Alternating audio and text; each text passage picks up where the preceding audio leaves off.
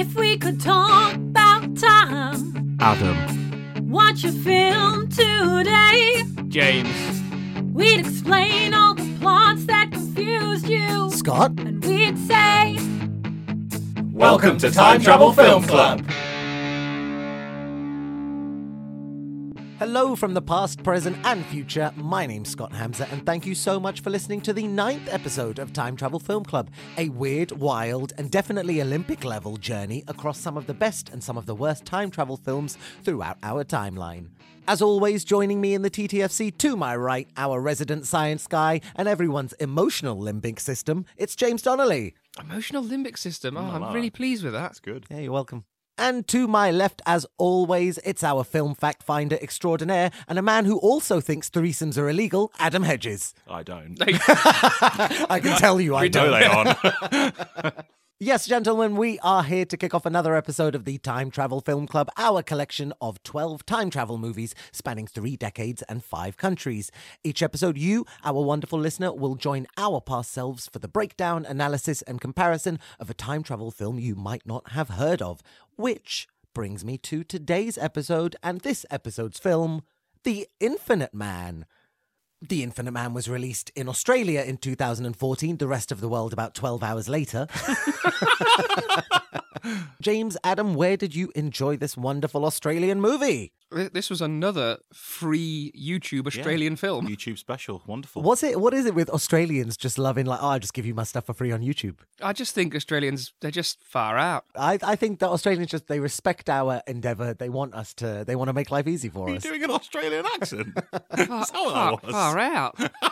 My uncle legitimately says far out as a real thing that he says as an Australian. All right.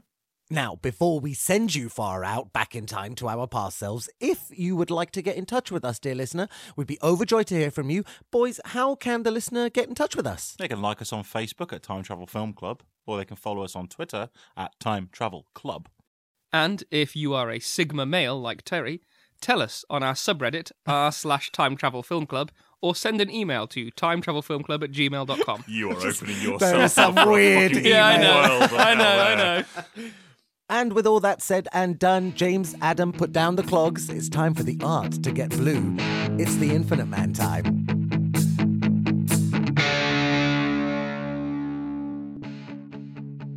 I think every Mel Gibson film is an Australian film, by the way. Oh, that's a good point. I would argue if the main character is Australian, then the mythos and the lore are Australian. But I love Australian films. You know what else I love? I love time travel films, and I'm super jazzed right now, super pumped. I'm so excited to talk about this film. I'm not sure how you can be that excited, because the last time we had an Australian film that was time travel related, it was an epic and everybody enjoyed it, and that is what we'll move on from now. I feel like you may have just cut what I actually said there and you've just interjected with your own words. It doesn't matter, because when Scott comes to edit this back up, cinematic epic.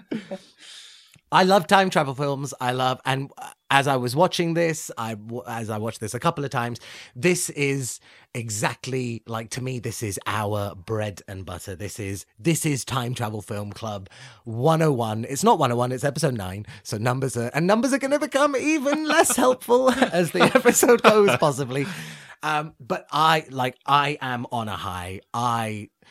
Spoilers, enjoyed the hell out of this movie, but all separate to enjoyment, this is a time travel movie. We're about to get deep, right? Oh, we're going to get deep in this film. Whether it's a time travel film, I'm going to argue at the very end. But we'll wait for that. I was going to say the same thing. It's going to be an interesting conversation towards the end of this one, right? We'll wait for that, but I thoroughly enjoyed this film. Not to spoil how I'm going to rank this at the end, I really like this film. Yeah. I also have big things to say towards the end of this. All right, let's just get into it. We have a big old task ahead of us, so let's get right into it. We open with a montage of Dean telling and showing us all of the things that he's done for Lana, all of the various things he's learnt, all of the various things he's built, the various ways he has tried to make her happy. I have to say, there is nothing more romantic than raising a boat from the sunken depths just so she could have a nice view. Very impressive. A Dutch boat? It would have to be, right? I would assume, based on the rest of this film, a Dutch boat. Yeah, Dutch boat in Australian waters. Have you raised a Dutch boat for your wife any time recently? No. Adam? Based on the other I shan't either. I'm fervently against it. Based on the other Dutch phrases, you know, Dutch oven, Dutch rudder. I'm not sure what a Dutch boat would be. No, yeah, keep that away. And he ends the montage-y moment by saying, you know, am I crazy to think we could be happy, Talana? To himself, Talana, to everyone, to us. Fast forward a little bit, Dean and Lana arrive at a beach hotel for their anniversary. But unlike last year's visit, the hotel is kaput. It is shut down. It's totally derelict. Now, we are however many minutes in, right up top. I want to make the first of two big kind of like statements to help the audience, to help us, it's to help me while I was watching it. We will, for the purposes of clarity moving forward, refer to the year we're currently in, as we're watching it right now, 2 minutes 07-ish, going to refer to this time as year one, and the previous year's visit when the beach hotel was open, when everything went fine, that's year zero. Just going to get that out there right now. Year zero, we are at year one. Okay? Yep, happy with that. Yep, good. Now, this closure messes with Dean's meticulously planned blueprint to the perfect weekend. Lana, who's quite frustrated because the schedule for this year, year one, is a carbon copy of last year's anniversary, of year zero's anniversary, right down to the clothes they're wearing. She gets frustrated. She's not happy. You know, she wants joie de vivre. She wants individuality. She wants, you know, she wants surprises. So she heads off to the car. She's not about this. Whereas he's planning it down to hoping for the exact same weather, which based on him raising a ship from the depths, maybe he can do. Yeah, is he a wizard? I don't know. No, he's an engineer. Ah, yes. Dun, dun, dun. I paused on his schedule a couple of times. I noticed that he not only is going to give her a deep tissue massage, but that he's got notes from Sven. Oh, yes, Sven's famous deep tissue massage. Making it a Swedish deep tissue massage, one would have to assume. I love that he's got notes from the masseuse just to make sure he does everything absolutely perfectly. He's also got written down on the schedule Songs of the Humpback Whale, which... Not to bring it up again, but we just watched Curvature. We just had it. So there are... Maybe it's more common than we think. If we start to see whale music in all of the time travel films, we'll know it's a thing. I mean, there is a link straight away to Girl Who Leapt Through Time there. It's that moment where they're trying to recapture that perfect day. That's what Dean's trying to do, is trying to recapture a perfect, in his opinion, a perfect moment in time. And what better way than through time travel? Yeah. We move into the second moment and Dean is fixing up their room. Lana arrives back. Dean's decided, I'm abandoning the schedule. You want individuality? Let's do this. So Lana, you know, she gets excited. She wants to be surprised. And so having ripped up the itinerary, it's on the floor. He just peeks back at the itinerary, which means that, yay, it is time for Dutch Heritage Hour for Lana. I loved the idea of ripping up the schedule being a symbolic gesture, but then fully admitting, oh no, I've got copies. It's fine. They have a really lovely time though. They get some food. Dutch Heritage Hour goes off wonderfully. And they're even queuing up Sexual Congress in 5. Sexual Congress was the moment where I thought, this film's actually funny. This is going to be a good movie. That's what shocked me straight away, because I was like, I know we haven't, generally speaking, we haven't had a lot of comedy in time travel films so far.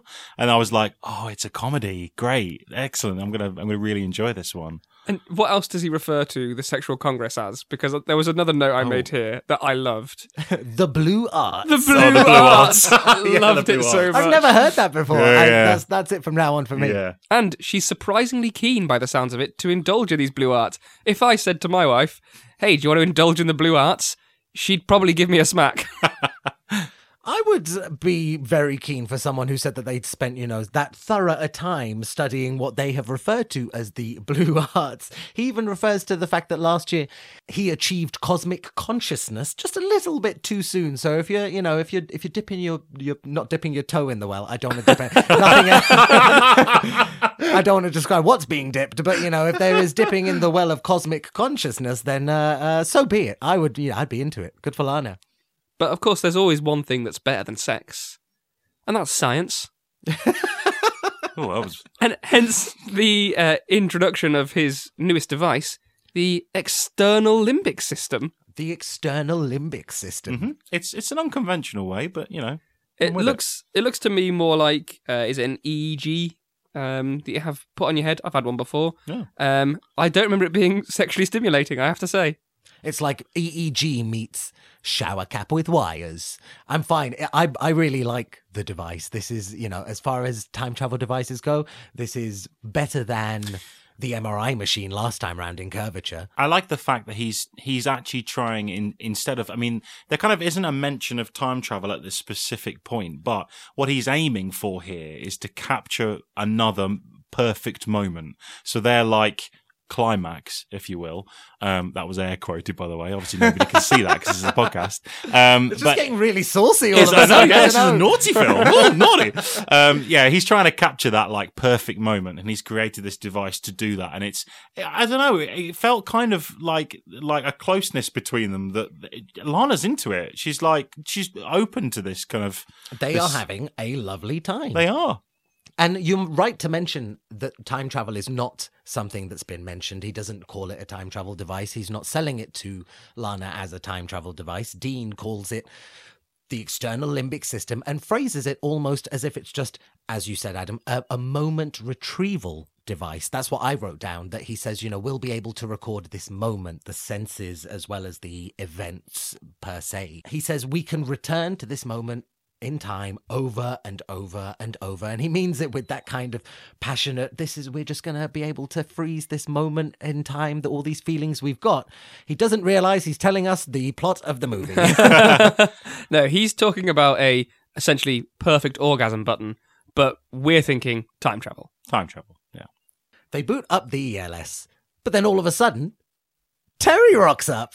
Sigma Terry, my favourite masculine man. God damn it. You're going to have to explain the Sigma thing. I only found out about this bizarre internet thing recently. Oh, I mean, picture something I think we've all known of, alpha males and beta males. Not to describe any of us as any of either of the others. Adam is beta. The most important part is that you think of alpha as being the top dog. No, you're wrong. There is a topperer dog. A most top dog. A more topperer than the top dog. A most topness dog, and that is the Sigma male. Oh. So think about how an alpha male would like to portray how tough and strong he is. Sigma males don't even need to do that. They just have that air of, I do what I want. Oh, saucy again. I saw like a meme that was like, Sylvester Stallone, Arnold Schwarzenegger, Bruce Willis, alpha males. Keanu Reeves, Sigma male. Oh, okay. And so I was like, okay. This is, why are you branding all of the males? Why? I'll be honest, it's very much in like incel culture style. I'm not on board with Sigma males. I just think it's hilarious. Yeah. I'm seeking my Sigma years. That's the title of my autobiography. I'll buy that. I guess. Anyway, Terry, dear sweet, beautiful, wonderful Terry. Apple of my eye. Is that the phrase? Apple of my eye? Yeah, sorry, no. Apple of my eye. Bosom, in my bosom, Terry. Buddy of your bosom, yeah, carry on. Buddy of my bosom, buddy. Terry. I love this guy. Terry. Terry threw javelin at the Olympics, but had his medals taken because of his politics, brackets, because of his drug taking. Do you know what? In that moment, I thought, Terry and Scott have got a lot in common here. I just feel like they'd get on. I love him. What has Terry brought? He dashes up, he's in his car, he pulls up swiftly, gets out of his car, big sort of like muscly, jocular vibes. What's he brought to the event? He's brought the javelin. Obviously. And a packet of condoms. Oh, of course. A pair of Lana's knickers that he's, you know. And a stun gun. I was going to ask. Prod. Stun gun? Cattle prod? Cattle prod. It's a cattle prod. Yeah. They're basically the same thing. I've actually been shocked by a cattle prod. Have you? And it's not a pleasant experience. No, sure it's not. Gnarly, right? Think about an electric fence. You touch that, you do a little jump. You fall down when you're hit by a cattle prod. Ooh. It is a rough experience. Oh, listen, yeah. Now, Dino, he's not happy that... Sorry, I should have done the Australian already. Accent. No, Dino. I didn't mean to. There's no other way to say Dino. Dino's not happy here. Exact opposite of me. I'm overjoyed. Dino's not happy because Terry is Lana's ex. So he rushes on down. But what else? You mentioned, what did Terry bring? He bought the condoms. He brought the javelin. He brought the knickers. But he also brought the cattle prod. And the cattle prod is for Dino. I liked here that at some point we hear from Dean that Terry always ruins this. Now, This is before any time travel's happened, so Terry obviously just likes to turn up as soon as they're about to bang. And I love that he has some sort of sixth, seventh, eighth sense of, hang on, I've got a day to ruin here. Doesn't he ask for a bifurcated dildo as well? Yeah, I mean, Terry, is that a Sigma thing? Right. Now, I don't know, so I had to Google this, because I know what the word bifurcated means, and I thought, that can't be what this is. How would you describe in your head, if you've not seen one, have you seen one? Bifurcated dildo. What a bifurcated dildo would be. Well, I know what bifurcated means. I've never seen a bifurcated dildo. I pictured split at... I know that it's probably just end to end, but I pictured it split at the top, almost like a palm tree. It spreads out. You're correct. Is it? That is what it looks like. Bang on, Scott. What does that do? I imagine so you can Don't tell me. You don't need to use two hands. Well, you can have two pleasure points at the same time. With the I see, like a hoe in the garden. No. Like two hoes. No. Like if you had a spade. Like, no, if you had a hoe, a one-handled hoe, but with two hoe heads on it. Yeah, you wanted to hoe two crops at the same time. But you only had one. But you were one man. Yeah, one man. You're one man hoeing. One man who wants more than one hoe. Yeah. Okay. Again, Terry's just a man who he shops on Amazon. He finds some good stuff. What can I say? He does. So Dean gets cattle prodded. And the next time we see him, he wakes up and overhears Lana, and this is another moment for us, Lana excitedly and hushedly saying that this is their chance to take the helmets and run. So Dean, what the hell is going on? He sees red, he runs after Lana, who's now walking towards the quote-unquote beach. It looks more like a sort of desert wasteland, right? Yeah, it looks like a bit of brown land that no one can build on. There's not a lot of beach there. Dean dashes after Lana. He's angry. He grabs the helmet back. He says he never wants to see Lana again, including threatening self-immolation via ginger wine. And more seriously, calling Lana a whore. So he's... not in English. Is that why I failed to hear it? Because later in the movie, she says, you called me a whore. And I thought, did he? He specifically calls her it, I believe, in French. Yeah, I think later on, she says, you called me a whore. And he said, sounds better in French. Like, it's just a throwaway thing. The comedy lines in this are really slipped in dead quickly. So it's dead easy to miss them, but it's funny. And there's another comedy line that comes up here, which is just so casual from Terry, where he just says, this jacket's inflammable. And I lost it at that scene, laughing my head off. There's a lot of kind of like moments in this set, like the physical comedy you're seeing on screen is really interesting. Dean's run made me laugh every time. Like little sort of penguin waddles away, just like crack me up. There's a lot of good like physical comedy in this, a lot of good sort of like subtle verbal comedy. It's all really nice. Yeah. We've got a rare treat here where I think all three of them are quite good actors as well. Yeah. You get that feeling from like very early on that they're actually decent this time round. It's because Australia's an incredible country full of wonderful actors and amazing people. Yeah, we've 41. Seen that. We've seen that before in other. Don't do that. Australia. Let's get back to the movie, Adam. Come on now, please. After, calling Lana a French whore, unfortunately, Lana and Terry head off into the sunset and they leave Dean and his machine on the beach. Dean's machine. 12 months go by and Dean is now approaching year 2. It is the year 2 anniversary. Were he still with Lana? Unfortunately, he hasn't seen her in a year. She moved to the beach. Dean stayed at the hotel this whole time, which is unthinkable. What did we think of that? I thought this was a little bit... I know at this point, it's kind of... you never see him go off and get food. Well, you never see him do kind of... I think probably we'll get to a discussion about it later on. But... Well, I think at one point, again, slightly later, she mentions something along the lines of, are we going to hunt? Or something to kind of bring up the point that the film's writers understand that it looks unbelievable he stayed there for a year. But I'm willing to kind of suspend disbelief because there are other things to come to later about their time here. Okay. And he's definitely sort of got access back to wherever they live in, Melbourne or Sydney or wherever, because he moves over the course of this year. He, on the phone to Lana, he says, I've got something to show you. I've been working on... he doesn't say the ELS, but he's been working on the ELS. He brought all of his stuff from the lab, and this, I made a little note. So he has a lab, ergo is definitely an engineer. Handsome engineer trope? I mean, he's not unattractive. No, he's in a movie with Terry in it. Hey. It's hard. Terry steals all of the handsomeness. Yeah, it's difficult. It's also, he doesn't portray the kind of usual handsome engineer tropes of being heroic, saving the day. He's very much the whingy engineer. He is. If there was like a if there was like a house party with all of the engineers from all of our movies in, Dean walks into the house party. On the right is Sexy Renton from ARQ. Yeah. Okay. And Ed Burns from A Sound of Thunder. They're both on the right-hand side looking all sexy. And on the left-hand side are the guys from Primer.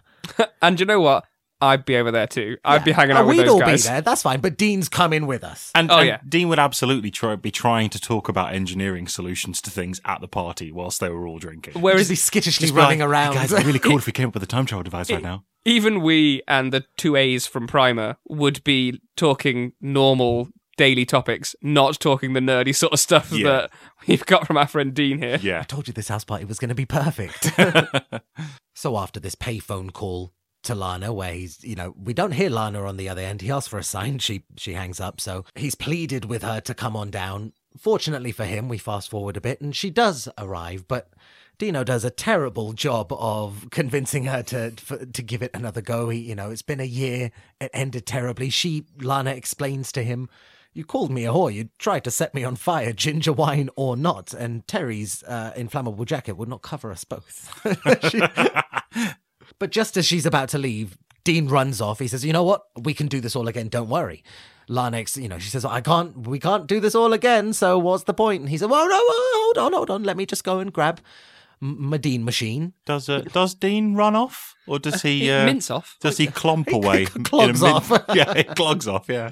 And so Dean switches on his Dean machine, walks back down to Lana outside. Correct shoes on this time, and immediately kisses her. Nice, passionate music plays. It's all, nice and ceremonious. Not the sort of thing you'd expect after a year of being broken up. Well, interestingly, I read that and I don't know whether it was just because I noticed it differently. I think that setup he has where he flicks the switch is just the music. Oh, yeah. He has a remote control that turns the music on. Like, the guy's going full romance here to try and, produce, in effect, another emotional response from Lana. Because he thinks that he can control every variable. Yeah. And this is ultimately in fact, I think in the very first scene when he talks about lovemaking, he's whispering to her about the neurochemistry. So he's very much cued up on what will bring an emotional response from her. Yeah. And he's so sort of clued into the moment. He's so hyper specific about things that he gets a whiff of her hair having just kissed her. And there's just this little mention that it's oddly oddly salty. Smells of the beach and of all that kind of, the beach smells salty. So beach hair. Smells salty. Yeah. Salty hair. She smells salty. Okay, yeah. Let's call her salty. Okay, salty hair. Okay, fair enough. It's very much like a Chekhov's gun moment. It's mentioned so that you'll pick up on it and go, "Oh, why would he mention that she smells of the beach?" Nice and subtly as well. There's not, it's not a big movie. It's only 1 hour, 24 minutes. It's not a big grand thing, but this is just a nice little subtle thing amongst a very dense tapestry. After whipping her hair, Lana explains she came from the beach. She was worried about Dean. She's going to give him a chance. Everything's great. Dean takes Lana upstairs to the ELS. This is part of his grand plan. He's called her back. We're just going to go back. We're going to make everything fine again, because the ELS has a scan from their year one anniversary. Worth mentioning at this point, one of the only trivia things that I found about this is that people have pointed out that the actual device that he uses to record that first moment is just like a 1990 CD drive. Somebody's picked out the exact model. So it's kind of nice that it is a recording device, is what I thought was quite interesting.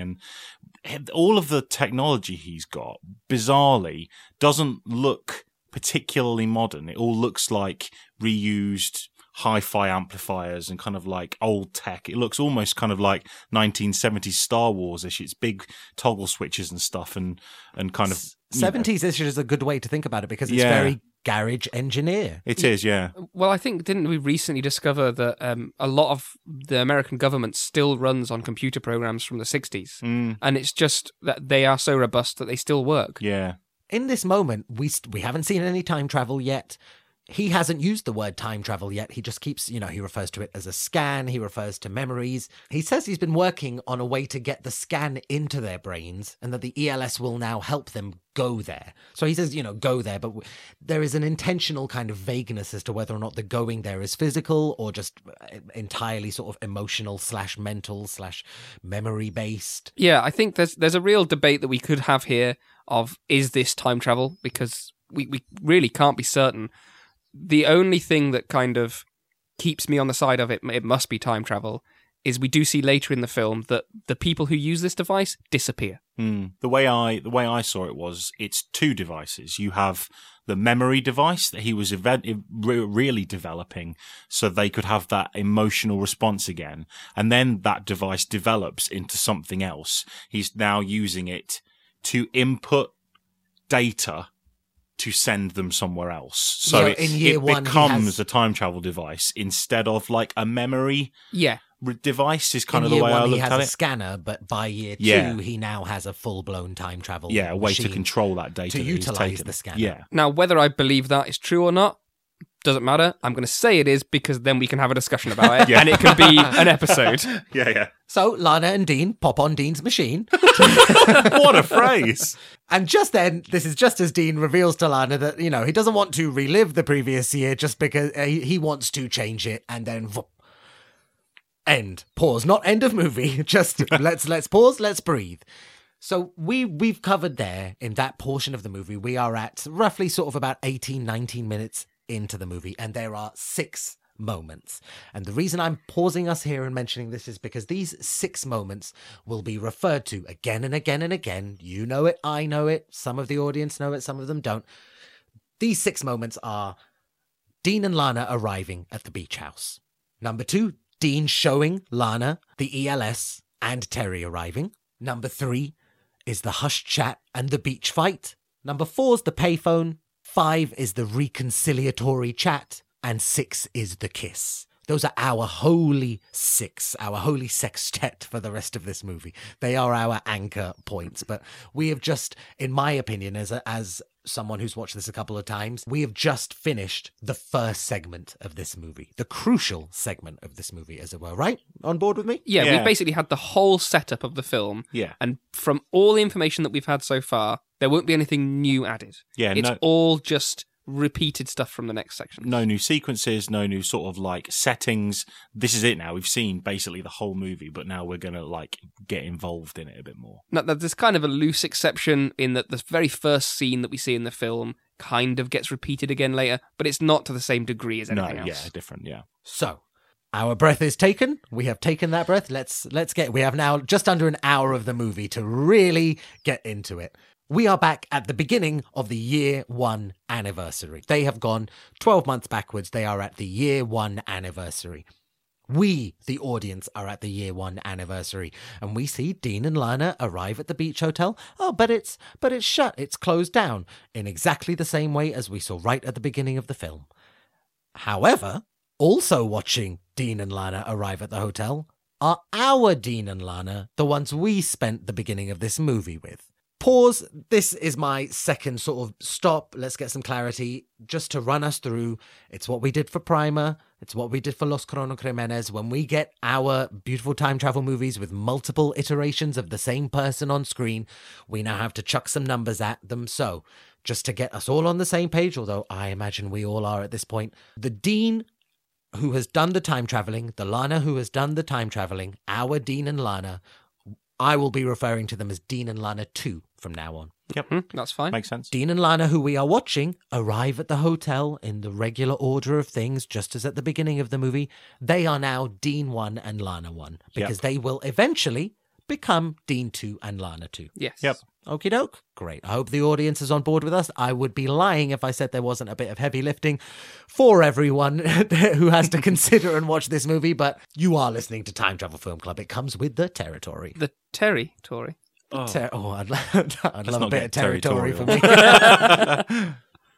So, as we overhear Dean 1 outside explaining to Lana 1 how perfect his blueprint for the weekend is going to be, they're complaining, they're not happy that the hotel is shut, just as we saw.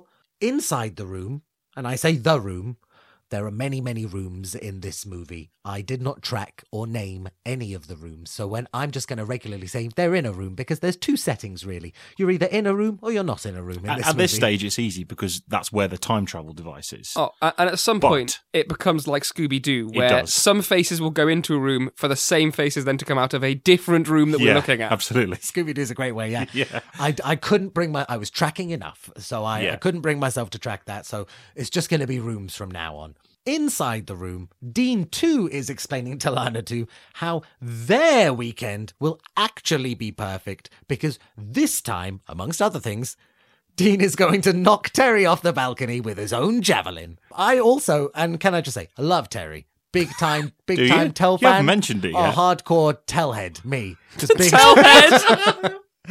But I honestly, and I think large segments of the audience will join me in this, I see a lot of myself in Dean. Not all of myself, he is brutal in some ways, but... you know, this kind of thing of you have time travel and you want to go back and you get this grand opportunity, and yet what are you thinking of in the first and foremost? I'm thinking of Sigma Terry stepping on my turf. Which, I mean, we all would be in this scenario. Probably, yeah. Dean 2 is running Lana 2 through the new and improved schedule and how good their weekend this time round is going to be. And as they're walking across the balcony, Lana, too, accidentally walks straight past an open door, and who spots her? It's Dean 1. We are now hearkening back to the second moment in the first segment of the movie. This is Dean showing Lana the ELS as Terry is about to arrive. So this is moment 2 of our, as I mentioned, dear audience member, our Holy Six scenes. This is moment 2 of them. So... already, we've got our first deviation from what we knew to be true, and it's that while we thought this was Lana 1 in that moment, it was not. It was Lana 2. And that leads us to what becomes essentially a wife swap moment, where Dean 2 miraculously bumps into Lana 1. Hey! It's like if you cloned the bananas in pajamas and then just took all the pajamas off and chucked them in a shopping basket. What? What a fool! Where does that come from? Oh, just mess them right up. We're realizing that Dean 2 and Lana 2 did not have a mutual understanding of events leading up to them time traveling. In this moment, at least for as first time viewers, we are watching Lana 2 when she was Lana 1, unknowingly interacting with Dean 2. Thinking that it's Dean 1. God, that sounds so complicated. What a sentence. But follow me here. We are watching Lana 1 talking to Dean 2. Dean 2 didn't know this first time round, and Lana 2 doesn't know that it's the wrong Dean, but she's had a chat with him that we didn't see the first time. Now, at this point, a smart man, which we now learn Dean is not, would have thought, hang on, that means all the interactions I had with her may not have been legitimate. I should probably take a moment here to consider if all the moments I had were legitimate. And maybe I could work... No. He's still going to attack Terry. I love the dedication, honestly, in Dean's mindset. He doesn't give a damn about so many things he should. This is his chance to get one over on Terry. He's never going to get this again. He's like a Jack Russell. It doesn't matter what's going on. His focus is purely on, I'm going to mess that guy up. And it's great because for us, like, the chain of... you're not just realizing the chain of physical events. You're realizing the chain of exhibited behavior is not what it is supposed to be. I got very strong vibes of the chat on the park bench that Aaron and Abraham have in Primer. Yep. I remembered his name was Abraham, not Abe. I've just realized it's just Abe. Yeah. But, so, Abraham of the Abrahamic religion and Aaron that park chat where you later on find out there's an earpiece involved, finding out not just physical whereabouts have changed but also exhibited behavior is, you know, fascinating for me. Now Lana 1 has grabbed Dean 2, thinking it's Dean 1. She's grabbed him because she's looking for some of that sexual congress. It's the B-side to sexual healing.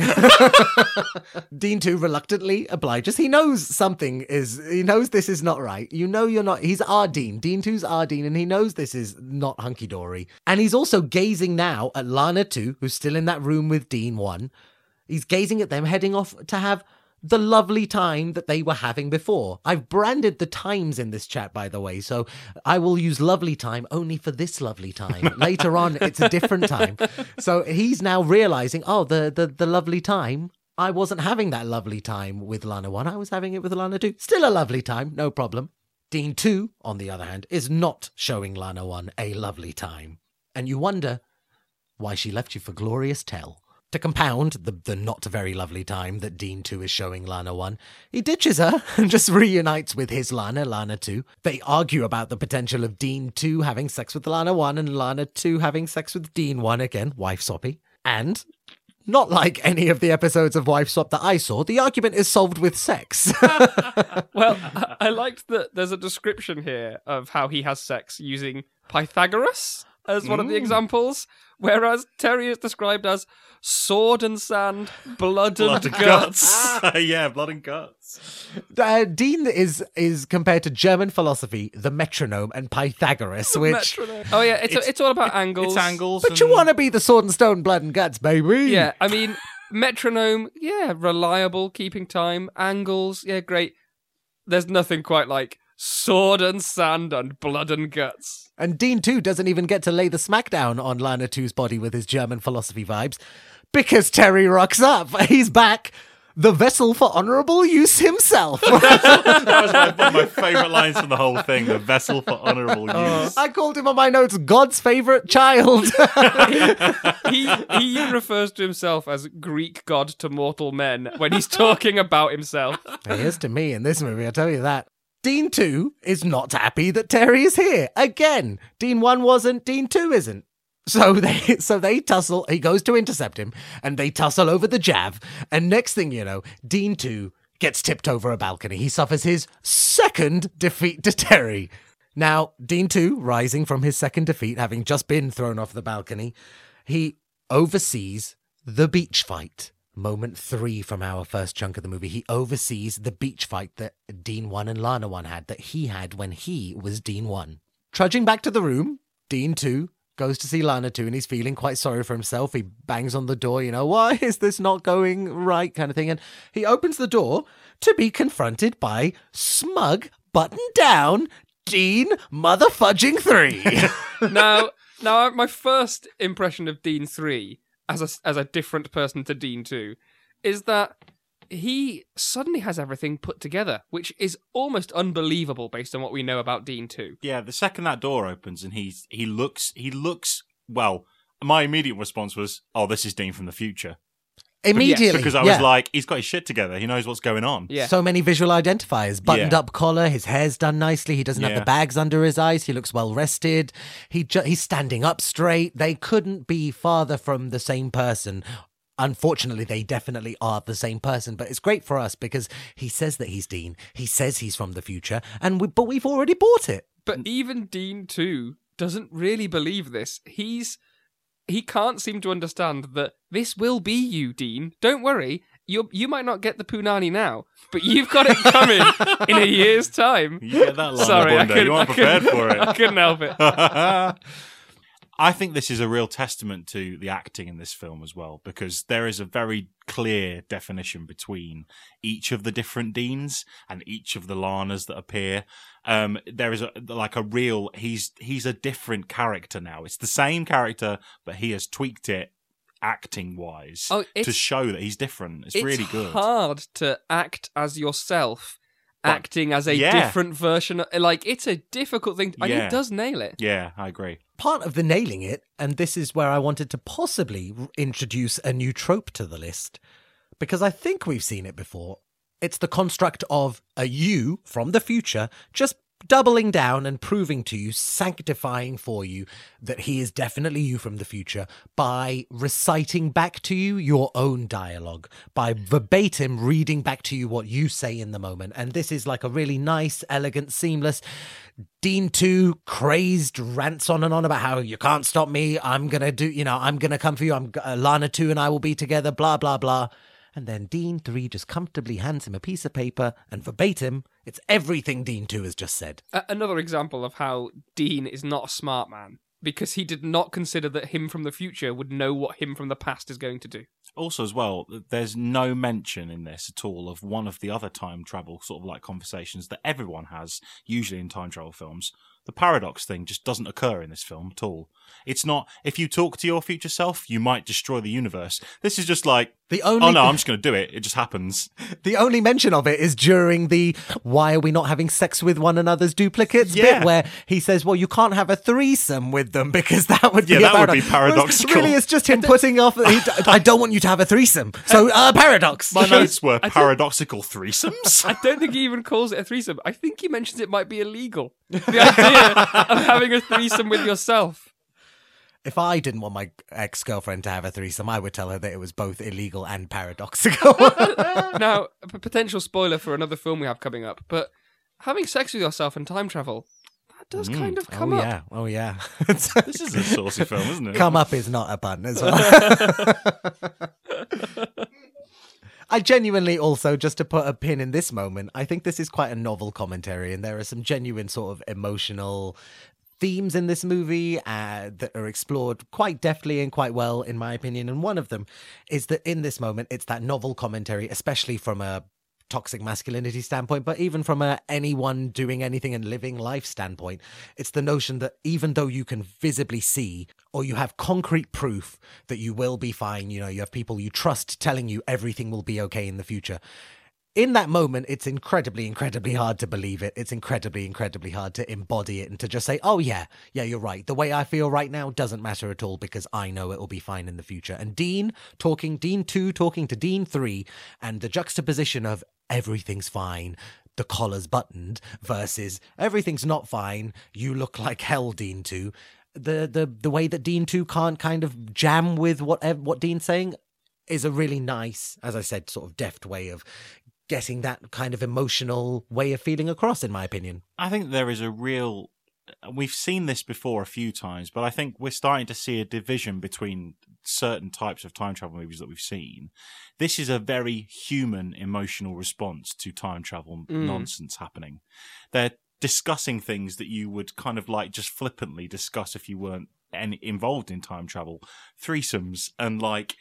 wife swapping. There's this whole thing about it. They don't discuss wife swapping. We did. No, sorry, no, we discussed that. But you know what I mean. Yeah, you know, totally. But it's like it doesn't. It feels like this is happening really emotionally for Dean as a character, and it keeps pushing through whatever they're discussing. It's like, oh, but we can't do that because you know that it might be illegal or something. You know, it's like it's more on a personal level. It's a real grounding moment, which is then followed up by a really out there moment of a recording. At this point, Dean is kind of sadly living out his life while Dean is living out his life while Dean 3 and Lana 2 are having joyous sex in another room, and he's kind of miserable, and then he suddenly can hear Lana humming, trilling, singing, whatever it is. Sort of... He thinks he's got his moment. Oh, Dean 3's not guarding her. Yeah, I can get to Lana 2. I can do what I want. And Dean 3 says...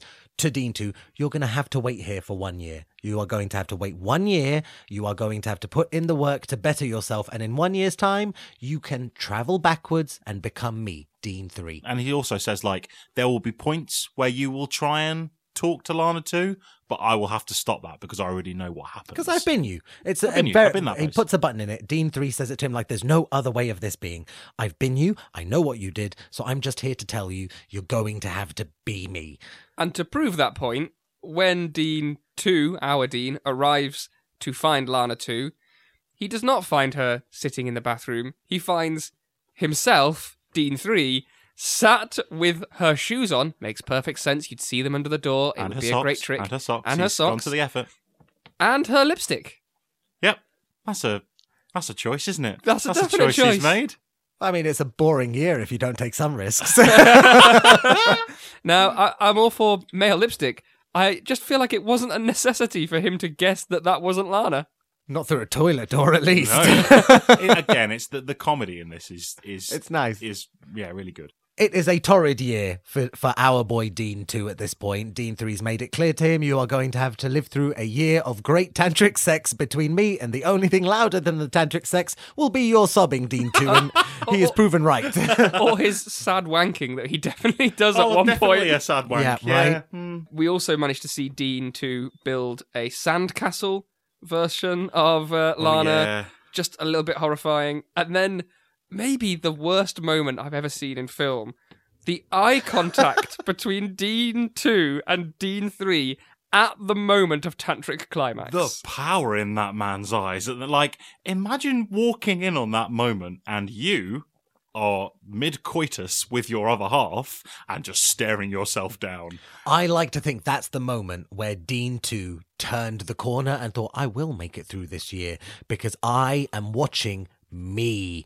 Get it. Interestingly, though, that's when the bizarre wank happens. Immediately after that. Which, I mean... Probably would. But I feel like at this point, Dean has just seen himself become Terry and realises that that is his future. He can be the Sigma male. Yeah. Lo and behold... our boy Dean 2, he makes it through the arduous year. We are now 12 months later. We are back at the year 2 anniversary. There is a lot, dear listener, of jumping back from year 2 to year 1 and then living through year 1 to year 2. Only jumping backwards, but living forwards. Dean 2 has survived his year of torture, meeting up with Dean 3. They overlook Dean 1 running to the payphone to make the call to Lana. Moment 4 of our holy 6 scenes. They share a cry. I thought that was interesting. It was almost like our Dean begins to cry, yeah, which sets Dean 3 off. Yeah, like he hasn't got his shit together, and seeing himself cry makes him cry. I thought that was a kind of like interesting touch. It's like if you're having an emotional response, why wouldn't you also have an emotional response to you having an emotional response? I wonder how I would react if I saw myself crying. I don't think it would be favourable. No, I don't think it would be. You weak. What would Terry do? Be more like Terry. Dean 2 heads off to become Dean 3. And we are back at the year 1 anniversary and Terry's arrival. Cattle prod in hand, dildo sadly not. Our Dean, who's now become Dean 3, buttoned up, looking suave, got his act together, watches from inside the room as Dean 2 rolls up to get his throwing off of a balcony. But from inside the room, dear God, there is another glorious Terry. I mean, the best moment of this film, I feel like. Incredible, this whole sequence. Yeah, he turns up, he's looking suave now. It's Terry's. Like the best Men in Black you could have arrive to your house. I don't want Tommy Lee Jones. I don't want Will Smith. I want Terry.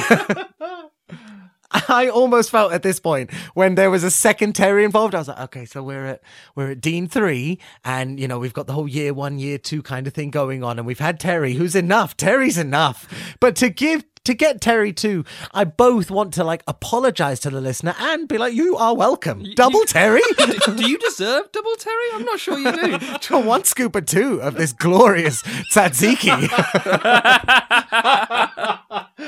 Now, Terry 2, suited Terry 2, explains he came back because he didn't want to be excluded. That's brilliant. I absolutely love that. He's just like, oh, you guys went back. Yeah, so why should I not want to be left out. I'm Terry, motherfucker. I feel it in my core. Yes. But just as they're having their chat, Terry 1 and Dean 2 barge in. Terry 1 is throwing Dean 2 off the balcony. We've seen it happen. What we didn't see happen is that while, yes, Dean 2 is now off the other side of the balcony, he's lying, concussed and upset on the floor, Terry 1 is left in the room. Terry 1 is in the room with our boy Dean 3 and Terry 2, suited Terry. We've got double Terrys and they're in the same proximity. No, you cannot have two Sigma males in the same spot. One of them is going to get alphaed. It's just, which one is it? Just an incredible moment. Do they vibrate and become an omega or something? I don't know. Terry 1 doesn't even hesitate. That it's immediately stabs him. That's a Terry move. Stabs him with his javelin. Yeah. Immediately. I screamed. This is the halfway point of the movie. This is exactly halfway. And Terry 1 has seen Terry 2. Oh, it's another me. He's wearing a suit. Stab. And Terry 2's reaction to that is like... that is what I do. That is what I do. That's definitely what I do. He turns around calmly and says, this can't be good. But the thing is, Terry 2 must have known this would happen because he was Terry 1 at some point and stabbed another Terry. He still did it. At no point did he think, I shouldn't kill myself in the future. This is not a curvature where you've time traveled, you're amnesiac now, so go about your business. No, Terry. I'm fully aware of what I'm doing. I didn't read the manual. He says, this can't be good. I've dreamt about this moment. Many Terrys, one Lana, infinite sexual positions. And then the argument over whether there is one or infinite sexual positions. Is it finite? Is it not? And then we have Terry say the words gonorrhea, the flow of seed. Now, he's not wrong. That's what it means. That's not what it means. He knows his Greek. Can I just say? I don't. He does know his Greek. Yeah.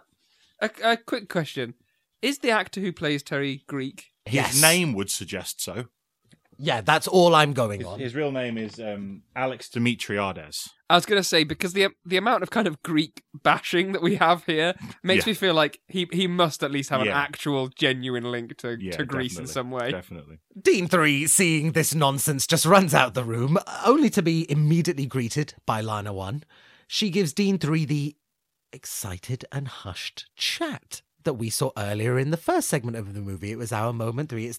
This is the excited and hushed chat that made original flavour Dean, that made Dean 1 and Dean 2 angry. This is the one that got... And it turns out, lo and behold, you silly sausage, Dino, that chat was being had with you. It was being had with Dean 3. Again, when he first time travelled and realised that he would meet a different Alana by accident, this is the exact moment he should have thought, maybe I'll just go and watch that moment and see if it happened how I thought it did. Maybe I should watch it to fruition. Yeah. Maybe I should actually concentrate. Rather than just overhearing it from a distance when you were just knocked out. She's not whore now, is she, Dean? That's what I'll say.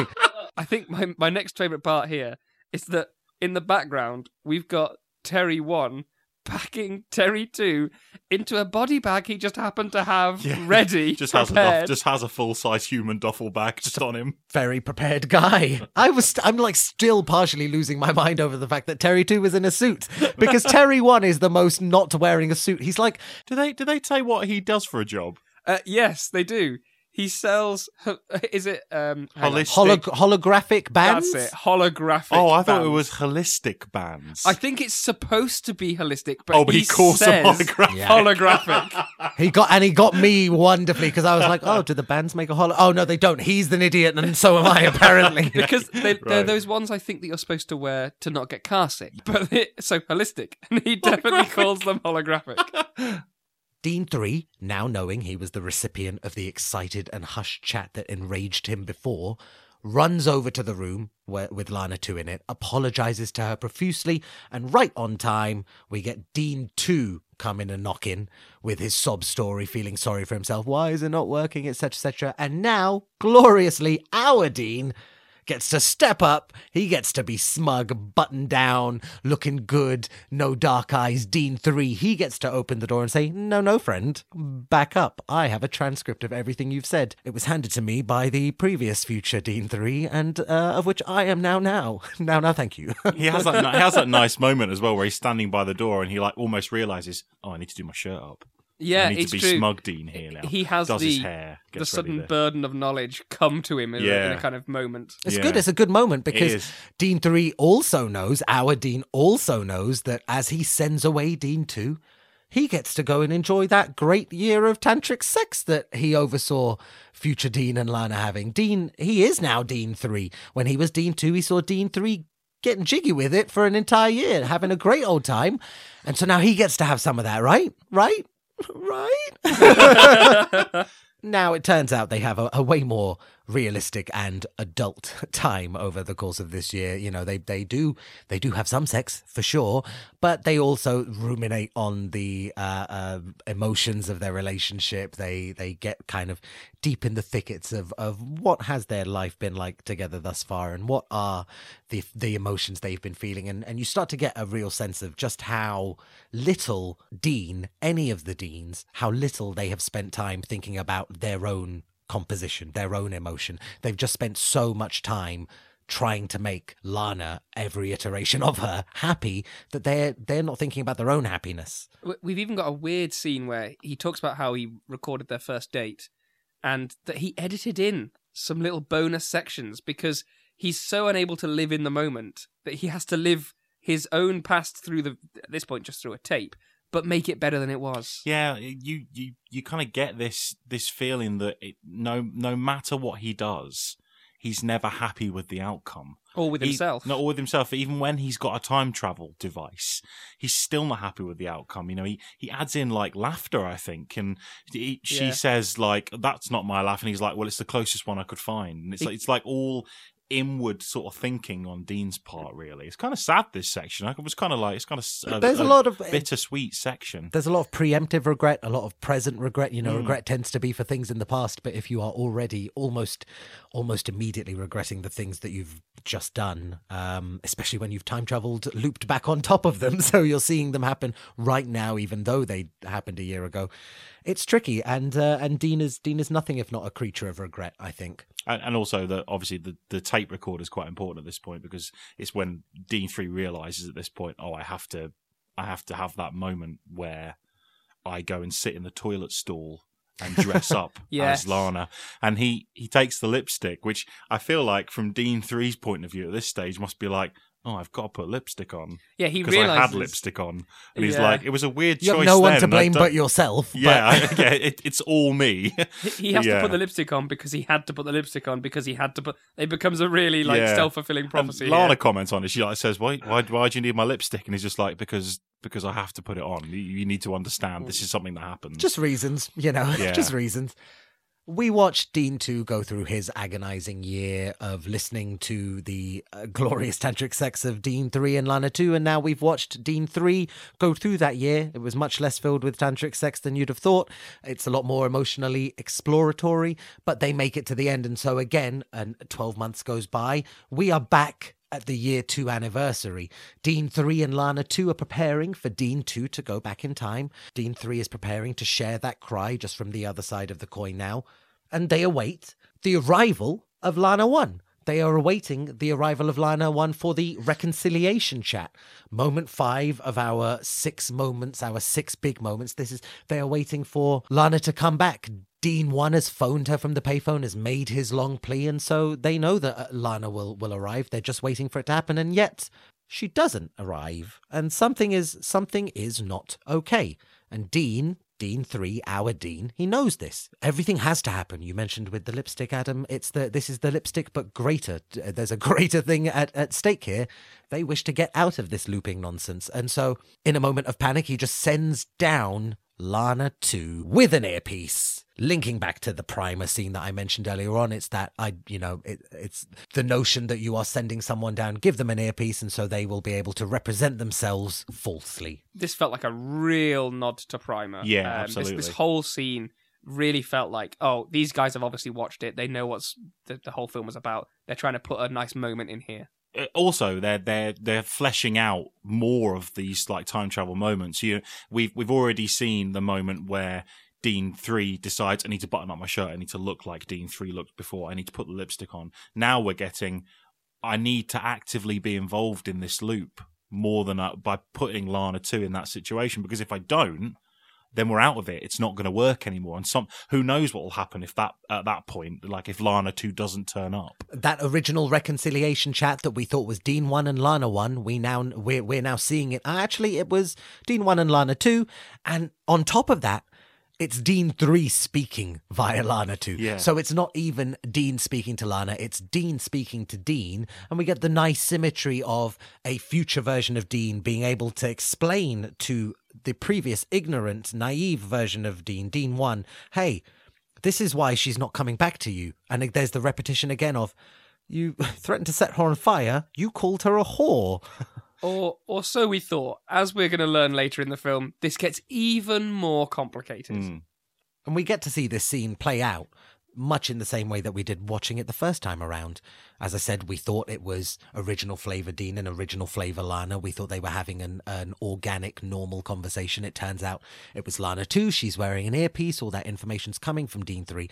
But most importantly for our purposes right now, we see Lana 2 get kissed by Dean 1 and led into the room to time travel, and Dean 3 is freaking out, right? Which, I mean, he should be. There is literally no way that Lana too can be the one who goes back in time here.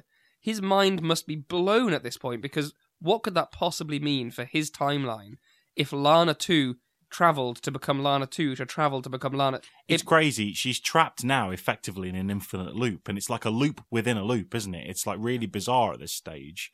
It was Lana 2 who travelled with Dean 1. We thought it was just two original, Dean 1 and Lana 1, but it was actually a Lana 2, and she travelled. So the whole time we saw Lana 2 arriving in the past, she was at that point Lana 3. But she was never Lana 3. She was just Lana 2 again. And it's almost... she was never, like, existed. She was created only for this moment. It becomes just too mind-boggling impossible to believe. It's great, though, because at the same time that I'm watching this and going, whoa, whoa, whoa, hold on, whoa, how, whoa, ho, what, how, why, what? So is Dean. Yeah, so is Dean. Dean 3 is just like, what, no, what? He's completely helpless as well, because while he's panicking and he's like, no, stop, you can't time travel, he knows she has to. Otherwise, they never get to this stage. So it becomes... he's completely trapped. It's like, it's mad. It's absolutely crazy. Luckily, the whole thing is calmed down and fixed by the arrival of our best man. Ha ha ha, Terry's here to save the day. Terry's here to save the day. Terry 1 arrives looking like Terry 2. Yeah. Because a year has gone by now. And so he has spent that 12 months, you know, stuff has happened to our boy Tell. He spent his year, as you mentioned, James, you know, selling his hologram bracelets and mostly missing Lana. And so he wants Deanie's Incy Wincy Machine-y. He wants it to send him back to Lana, even though he has explained to him, you know what's going to happen. You're going to get stabbed when you go back. You did the stabbing yourself, friend. You know, and he's like, I don't care. I don't care. I miss her. So send me to her. He doesn't even say send me back. He just says send me to her, which I think speaks to the fact that Terry might not 100% understand what's going on. No. He just wants what he wants. And I think Terry does really understand, but it was kind of sweet. We haven't seen this side of, at the minute, like the first Terry we see is a bit of a kind of like perverted type of character. Now it's just like, I just want to see her one more time. But I don't really think he understands what he's doing here. No, I think you're right. No, I think he even asks, I do get to see her again. Yeah. And our boy Dean just straight up lies. And it's like, yeah, go on, you go back to your death. Cool, just pop this on. Dean's second highest motivation after making Lana happy is revenge on Dean, on Terry. Yeah. It's always there, lurking in the shadows, Dean's revenge. Now, back to the matter at hand. Dean 3 has this whole Lana loop problem going on, so he goes back himself. He's thinking, you know, he needs to solve it. And so, ladies and gentlemen, Dean 4, we are now, again, back at the year 1 anniversary, and Dean 4 is overhearing Terry 1 talking with Dean 3 after the Battle of the Tells. He also, again, Dean 4 tunes in to the original beach fight. This time...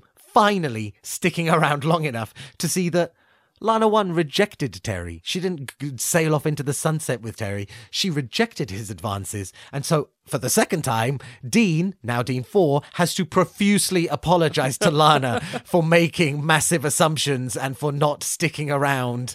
And he gets a broken hand for his efforts. Thanks, Tell. It's honestly, it's kind of maddening in many ways at this point. I felt so sorry for Lana 1 because this is Lana 1 he's doing this to. It's now Dean 4. Lana 1 has 4 Deans come at her with different emotional reactions. Dean 1 treats her like crap. Dean 2 feels sorry for himself. Dean 3 apologizes for some stuff, but not all the stuff. And granted, he apologizes to Lana 2, but Lana 2 was Lana 1. Lana 1 has a lot of Dean in this movie. She gets a lot of Dean thrown at her, and not a lot of it is very fair. Not a lot of it is very emotionally mature or reasonable or considerate or any of that kind of stuff. And even then, Terry breaks his hand in the door. Terry heads off to the hospital to try and save himself. Yeah. Walks into the desert, has a car, walks into the desert. Yeah. Oh, no, they ran out of petrol. Sorry. They did run out of petrol. But Lana 1 still stays with Dean 4. Broken hand and all.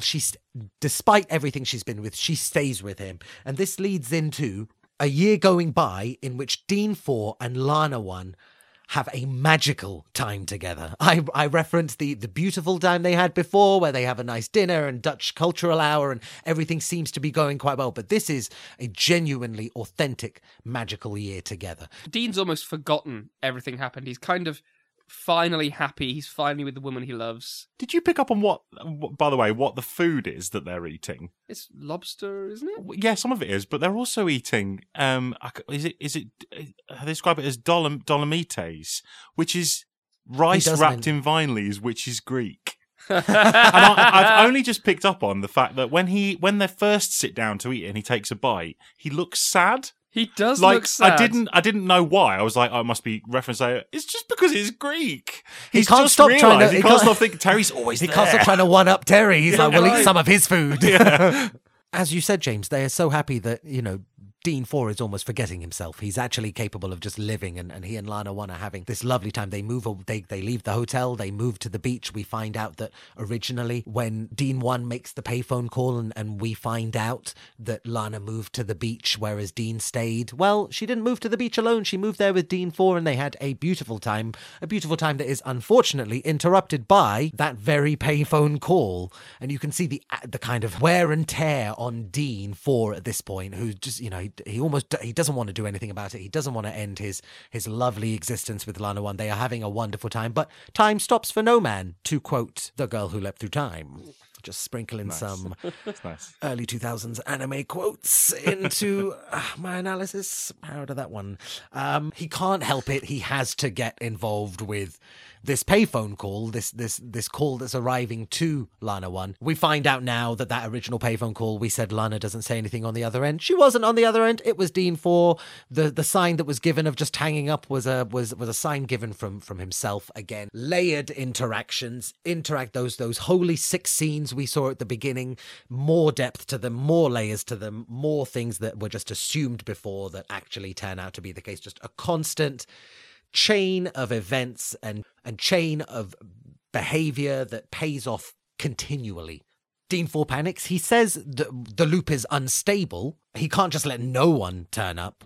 So he runs to the time travel, runs back to the hotel, leaves Lana One, runs back to the hotel, cattle prods Dean One, just as outside Lana Two, earpiece in hand, is arriving for the chat. And so again, that reconciliation chat, moment 5 in our 6 holy scenes. We thought originally it was Dean 1 and Lana 1. Oh no, actually it was Dean 1 and Lana 2. Oh no, actually it is Dean 1 and Lana 2, but Dean 3 is speaking via Lana 2. And now we find out that it was never Dean 1, it was Dean 4.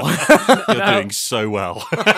Now, I did go back and rewatch the original scene just to see how it was acted, and he does act it completely differently. There's no way you could have seen that first scene and thought, oh, this must be a time travel Dean. However, Lana does touch her earpiece several times during that first chat, so the way he acts it is different, but the actual moments of the scene do lead you to understand some of it. Interestingly, I wrote that whole quote out from the beginning. When he's reading from the pamphlet he's got about identifying when he's first turning on the machine. Yes. It's the clues were all there all the way through. I'd hope so. So, you know, it's like identifying instability in a closed loop. So he knows the loop is unstable later on in the film. Oh, I see. Then you get short the voltage source. He cattle prods himself. Oh, wow. I didn't track that one iota. Open the loop in the forward path. So that's him opening the loop and becoming the way the loop works again. Then apply a test signal and observe. So again, that's him like watching. Yeah, things it's the whole unfurl. Way it works. When I got to that point, this point in the film, I was like, "Oh, that can't be." And he's just reading it from like, because what I thought was really interesting is the way his technology is applied is very much signals and like gains and whatever, and it all fits really comfortably in this. I think this is a very interesting form of time travel device. I think it's more interesting than we've had a lot of in the past. For someone who is so good at dealing, or not good, but someone who has capability with all of the electronic signals and all of the, you know, scientific-y signals, the man's incredibly bad at body signals and emotional signals, social signals. And amongst this reconciliation chat, we actually get to see something we haven't seen before at this point. We see Lana too, just running off. She's done with this. She has had enough. And so she and Dean, Lana 2, Dean 4, they run off to a safe distance, just, you know, maybe 30, 40 feet away. And they see another Lana. Oh my God, it's Lana 1 from the magical time at the beach. When Dean 4 left their magical time at the beach, Lana 1 followed him back to the hotel. Lana 1 got the kiss. That reveal earlier on, the reveal that, oh, it wasn't Lana 1 who time traveled, it was Lana 2. Lana's trapped in a loop. Nope, it was Lana 1 the whole time. It was Lana. Red herring. The herring couldn't be redder. So the loop was never really broken. There was never a problem. He just, again, hadn't, as you said, Adam, hadn't observed properly from the outside. Why did her hair smell salty? Because she was from the beach. Because she'd been at beach. Magical beach time. Magical beach time rubbing salt into everyone's hair. Uh-huh. This Lana 1 spent a magical time with Dean 4. She spent a year at the beach with Dean 4. She has arrived back at this hotel happy with him. She wants to give him a chance. She got that kiss and she reacts really happily to the kiss, of course. She says, I came here because I was worried about you. You legged it. She thinks she's talking to a Dean 4. And unfortunately, this Lana 1 just gets subjected to this movie. She gets subjected to the plot of this movie. She gets subjected to everything. The Lana 1 that rocked up wanting that kiss. She rocked up having spent this magical year with him. But it's because of the amount of stuff that happens between her and Dean over the course of this movie that even though Lana 1 arrived back at this hotel having spent a lovely year with Dean 4 and she's all for it, she then experiences everything this movie has to give to her, everything Dean and Terry a little bit give to her. And so the Lana 2 that stood next to Dean 4 right now is done. She can't go through this anymore, understandably. And again, sort of reaching back to what I said earlier on, there's a chat between them that reaffirms just how much Dean, whether it's this Dean right now, Dean 4, 1, 2, 3, 4, Dean 0, Dean X, Dean Gamma, Cygna, Dean, the whole shebang, you know, shiny Dean that you only find in the forest when you throw a couple of balls at a tree on the right day. The forest of Dean. Ruby and Sapphire reference. It was. Dean hasn't done any work on himself. Dean hasn't taken... He's spent years now at this hotel. He has gone back and lived through years of himself. And at all points, he's thinking about how to make Lana happy. And then, oh, I didn't do that, so now I have to make her happy in a different way. And how do I get my revenge on Terry? He's never worked on himself. And so they have this chat that kind of underlies the message of needing to take time for yourself, and especially being in a relationship and hurting the other person in that relationship. And the only way to actually healthily and organically get out and give yourself a chance of getting back in later on down the line, of knowing this person down the line, is to stop now, is to get out now. And Lana too really sort of elegantly, cleanly just says to him, you know, you need to go away and you do some work on yourself. To which Dean replies, I might be back. I'll come back for you. I will come back, but I just don't know. I don't know when, because I just need to put some time into myself. And I really enjoyed, I had a lot of time for this moment. This is not a long movie. It's not like you've been on an hours long emotional journey. And yet I am right here because we've looped with these guys so much that I feel like I've watched like a season of television. Yeah, absolutely. And as Lana 2 departs, they've agreed to go their separate ways so that Dean 4 can put some work into himself. Less than 16 seconds after they part, Dean 4 gets to spot Dean 5. I put down Dean N, because who knows how many times he's looped and rewatched this whole thing go down. The ultimate Dean. Final Dean. We see the final Dean from God knows how far in the future. He has flowers. He has chocolates. He's just doing simple, nice things. He's like the mega evolution of Dean at this point. And he may be doubling down on the Pokemon references. Yeah. Maybe Dean wasn't so crazy as the movie started when he said, you know, could we be happy? Maybe he wasn't so crazy to think that after all. And I think it's and the movie ends and it's a really nice bow on everything. Dean and Lana do get to be together, but not until Dean spends some time on himself, and we've watched a movie where he spent years on Lana, and all he did was hurt her. So I, you know, for all the jokes and the enjoyment and the fun quirkiness and all the lovely scientific-y, science fiction-y stuff, a really nice emotional message, a nice emotional journey. Oh, lads, I just enjoyed. Oh, yes.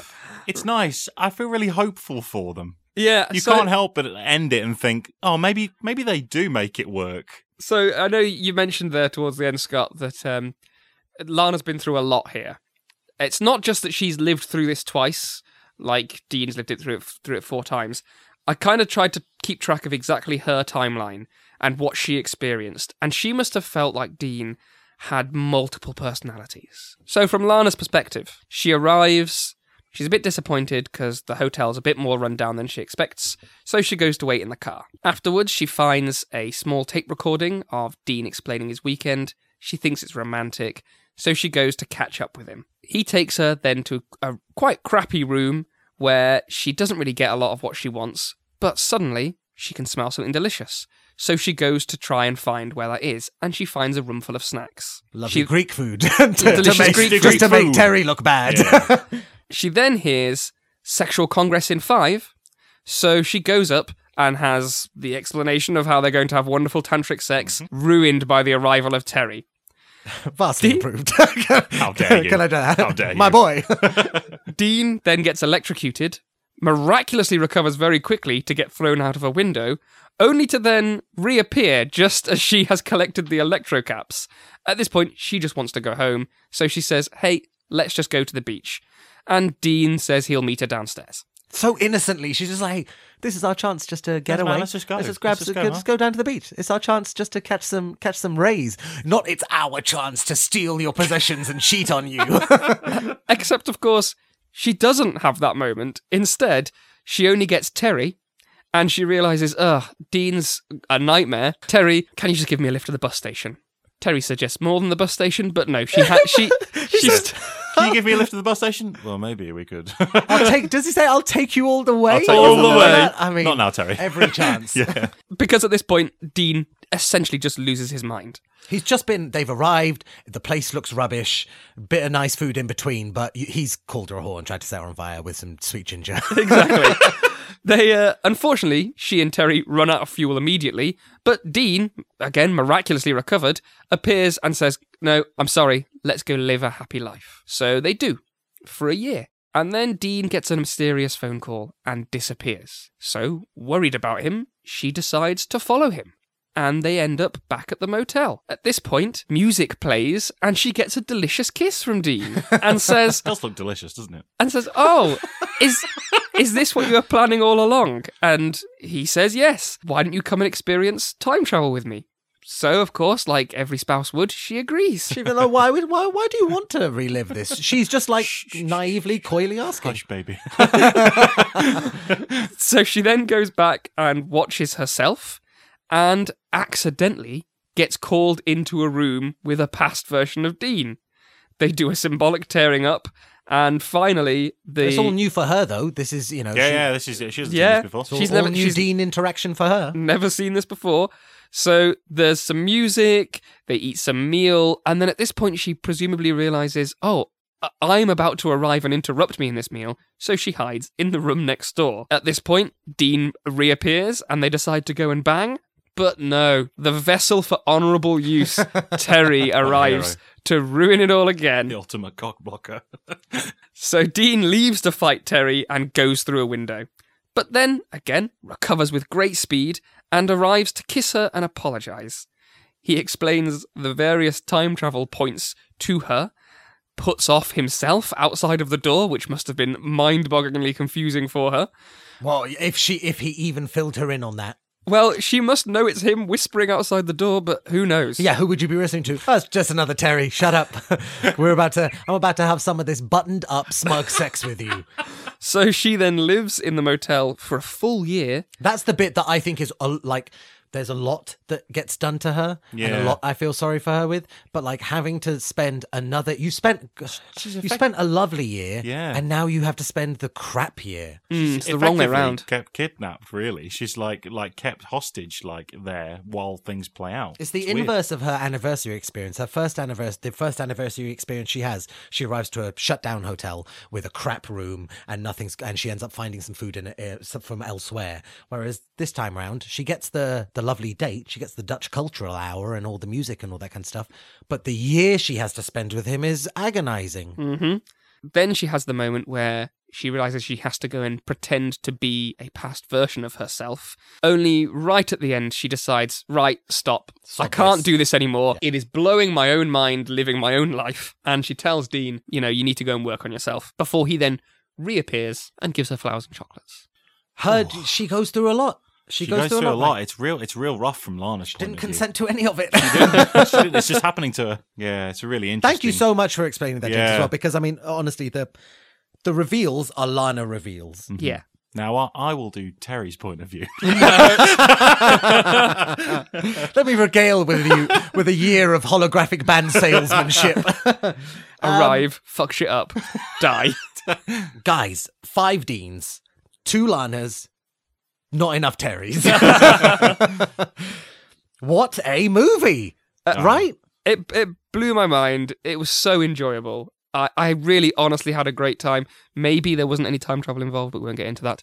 It was just brilliant. Let's talk about the time travel. This is as good a time as any.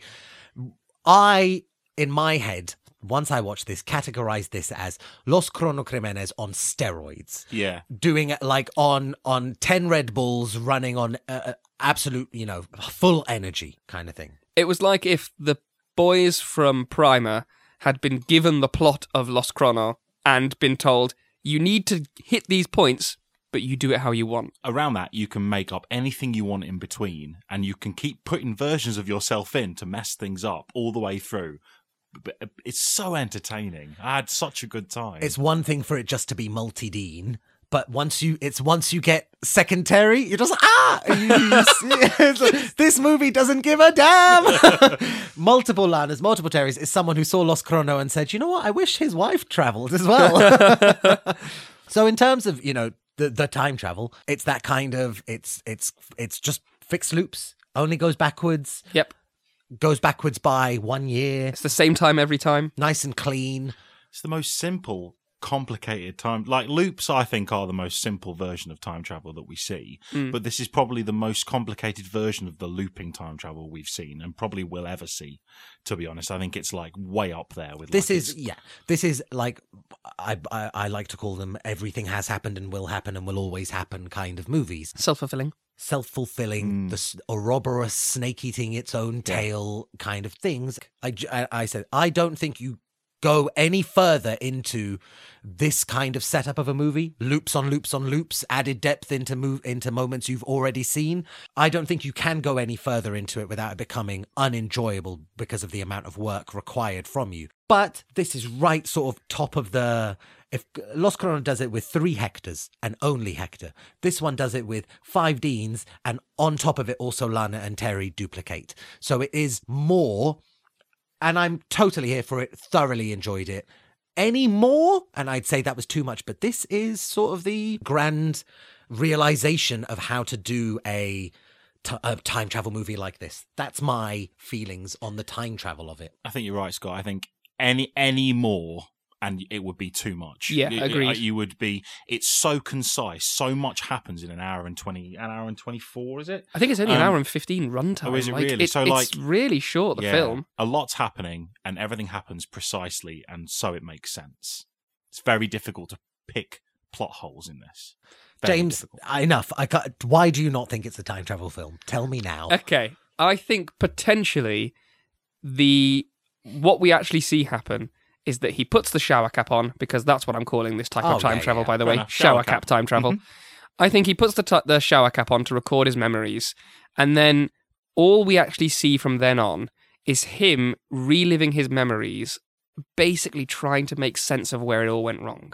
And I don't think necessarily there was any real time travel. He was just reliving his memories, and that the version of Lana that even comes with him may not have been a version of Lana. It may just have been his own headcanon version of Lana. I think that the director and the writer at some point have also had this conversation, which is why you see them put the caps on together. Yeah, same guy, yeah. He had the chat with himself. Okay, of course. I think that's why you see them put the caps on, and then there is a cut to black when they time travel, and then you see the cap swinging. I think they probably thought this is a little bit vague in terms of what's actually happening. Deliberately, yeah, I think so. Deliberately.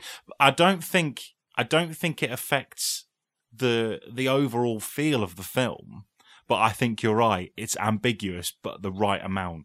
I'm going to class it as time travel because we have to discuss it, and it has to be in our list. And if I would argue, it's by the same measure that you say, oh yeah, this movie is feigning time travel when actually it's just someone reliving memory. If this is then a movie reliving memory, then I can get into the depths of, well, surely reliving a memory in a sensory format is time travel in and of itself. Agreed, in that you are transporting yourself back emotionally and mentally, if not physically. Philosophical time travel versus actual, yeah. But, as you said, and I agree, James, for the purposes of our film club, this is a time travel movie. Oh, they definitely get chucked back 1 year. That's all I care about. And yet I concede completely that there is definitely a strong read of this movie, given that the words time travel don't get said. They just keep saying go back. And, you know, how many times have you said, God, I wish I could go back to the 90s and how good it felt? Because you don't want to go back to a place. You want to go back to a feeling. Yeah. And so you could easily read this movie as a loss of just it's all in his head. It's emotional exploration. And I give that to the film. I think that depth is optional. We've spoken about optional depth before. I like it when it's there, and I, moreover, like it when it's optional, because that means that I can just watch a simple rerunny time travel movie, or I can watch something in which a man is struggling to get out of the endless way in which he seems to be hurting himself and his partner, which is also very enjoyable. Now, quick question. Do we think we're going to have another Australian film set in a motel? God, I because hope that's so. Two so far. Are we going to get a third? I hope so. I really hope so. I love Australian film board. This movie's turned it right around for me. So just motels, Australians, give it to me. How we doing for film facts on this little bitty? Little sparse this time. I've got, interestingly, they made a complete redo of this film in 2017. Really? A Spanish language version. Called Peaches. It is. I want to watch it too. Absolutely. I tried to find it and I couldn't, but I'm sure we can find it somewhere. It is word for word a complete redo of that. You would have to, because words have a lot of power in this specific word he says. And interestingly, Hugh Sullivan was involved in it. Oh, wonderful. So, like, I don't know whether he was a producer or... But I imagine if you are going to adapt something that is fairly recent, I mean, it's only 3 years later, that you have to have that person, particularly with how complicated it is, to make sure you're doing everything right. Otherwise, if you miss one Dean here and you're in a mess. In terms of release, it previewed at South by Southwest, and then it had its VOD release in France in 2015. That's why he swears at her in French. There we go. Absolutely. That's just for the French audience. And then it had a theatrical run in Australia, but I mean that's kind of it really. I couldn't find budget or anything because I don't think it's had like a proper... It gets really good ratings on like your IMDb's and your Rotten Tomatoes and all that. It was favourably reviewed by critics. I know that much. And following on from this, Hugh Sullivan, the kind of major film that he did after this was something called The Art of Darts and Dying, which is about a little outback bar where the Grim Reaper turns up and tries to take one of the guy's souls in there, and he challenges him to a game of darts to win his soul back. Anything I'm absolutely going to watch. Anything this guy makes, I would watch. Yeah, hands down. This is like a masterful work. It's a real. This is like a dense tapestry. It, honestly, the layers in this film, it is just is a delicious moussaka of a film. Oh, nice, nice. Oh, okay.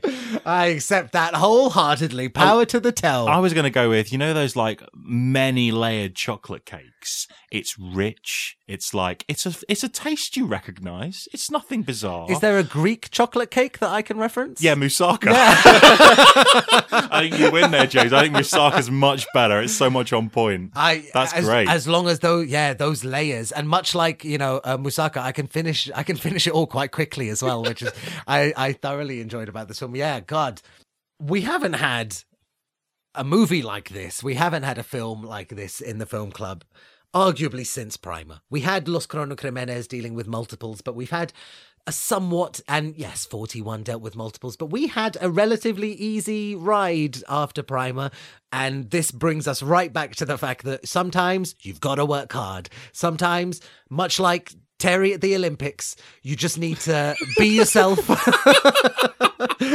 Even if it means you lose your Olympic status. Terry's like mascot of the film club as far as I'm concerned now. He's like right up there. Him and the Bandage Man are in like the Avengers of this time travel club. Definitely. They're right there. Enjoyed it so thoroughly. Let's rank this bad boy, and so we're only talking top half, right? Oh, absolutely. I mean, it was such a good film. I couldn't ever put it anywhere below something like Los Crono, really. It can't go below Los Crono because it's like a better... It's Los Crono with the same level of charm, same level of wit, same level of... But just more. It really is. I genuinely think this is my favourite one we've ever done. I mean, it's a hard one to argue. I'm really struggling to find reasons for it not to be top spot.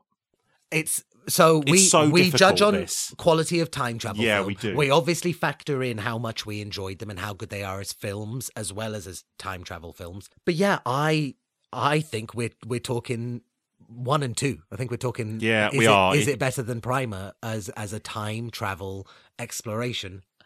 I'm gonna say no, and I don't want to. Yeah, no, I knew you would. No, but it's just because Primer is the time travel. It's a movie that was like, where we want to get into how could you logically time travel, show you what happens when you did, show you some big problems, and this movie does. But and it's The Infinite Man is a better film, so of course, as well as the time travel, it includes some emotional exploration, some character development, and some genuine good thematic issues. Primer is just time travel constantly. Yeah. And there is some other stuff, but it's just time travel. So yeah, I couldn't put this at the top because I can't even 100% convince myself it's time travel. That's the only reason that I would say I can't put it at the top. If it was just me and I was doing this on my own, I would have pushed this to top spot. But because we had the conversation about it, there is the ambiguity, and I think that's intentional. I don't think it's accidental. Like a few of our films we've watched, there seems to be an ambiguous muddiness that has happened accidentally. This is intentional, and I agree. I think it's second place, isn't it? Yeah. I think it is. I think it has to be. I think it has to be. And I'm so glad it is. I love this movie.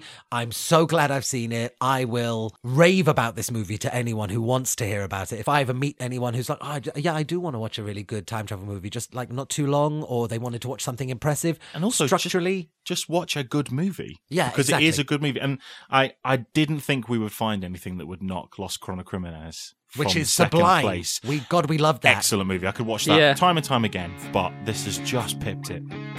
So guys, like Lana 2 at the end of this film, but for very different reasons, I am completely done and I am walking off into the desert wasteland known as an Australian beach. A wonderful time as ever. Can't wait for the next one. Thank you very much, guys. I had a great time. Yeah. I can't wait to do it again. Brilliant movie. See you. And that weirdly slick ending brings to a close another episode of Time Travel Film Club. If you'd like to share TTFC far and wide, our episodes can be found on Apple Podcasts, Google Podcasts, Spotify, and Stitcher. And we'd be hugely grateful if you could leave us a rating and review so that our club can reach more ears. As always, if you'd like to get in touch with the Time Travel Film Club, how can they do that, guys? On Facebook at Time Travel Film Club, on Twitter at Time Travel Club, and on the subreddit r/Time Travel Film Club, or an email to timetravelfilmclub@gmail.com. Our next episode, we will be discussing 2013's I'll Follow You Down / Continuum. You might have to search either one, but it's a Hayley Joel Osment. You'll find it. Until then, love from the past. See you in the future.